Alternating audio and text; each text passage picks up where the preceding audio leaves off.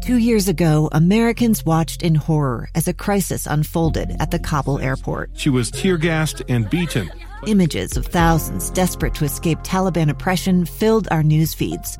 More than 80,000 Afghans made it to America. But the story didn't end there. It was very cold. There was no power, no heat. Who would help our newest neighbors?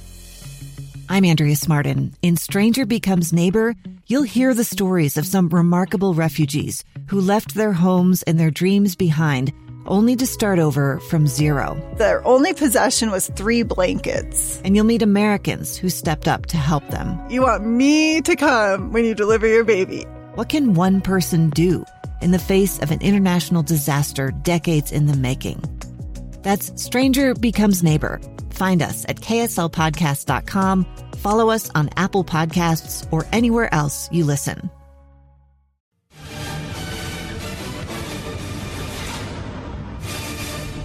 Well, the Bees and the Rainiers dodging the raindrops tonight, and it was Tacoma scoring first in the third inning with one out. Mason McCoy reached on an infield single, bringing up Kean Wong. 3 1 to Wong, swinging a drive to deep right field. Oliva going back, it's gone. Biting the hand that once fed him, Kean Wong turns on one for his second home run of the year, and the Rainiers take a 2 to nothing lead. So 2 nothing in favor of Salt Lake, or excuse me, in favor of Tacoma at that point. The Bees, though, cut the deficit in half in the sixth inning. Jared Oliva reached when Colin Moran dropped his infield pop up. Oliva took third on a single left by Chris Okey, putting two men aboard with one out for David Fletcher. Runners go, swinging a base hit right field. Oliva around third will score. Okey on his way to third. The throw offline, throw back to second base, and save is Fletcher as he got around the tag. It's an RBI single for David Fletcher, and it's now Tacoma 2 and the Bees 1. Then in the seventh inning, it looked like the Rainiers might uh, uh, add to their lead as Colin Moran singled. Two outs later, he was at first base. Cooper Hummel walked to put runners at first and second, bringing up Cade Marlowe. Slap to left field. That's a base hit over the glove of the leaping Jones. Moran being waved around third. Here comes Adell's throw to the plate, and he is going to be meat at the plate. Out! Sliding in is Moran. A perfect throw from Jo Adell on the fly from left field to the plate to get Moran and keep it at a one run difference. Then in the eighth inning, Tacoma was able to add to the lead. Brian O'Keefe singled to left, and then Mike Ford singled to right, putting two men on base with Jake Scheiner at the plate. Swinging a high pop fly into center field.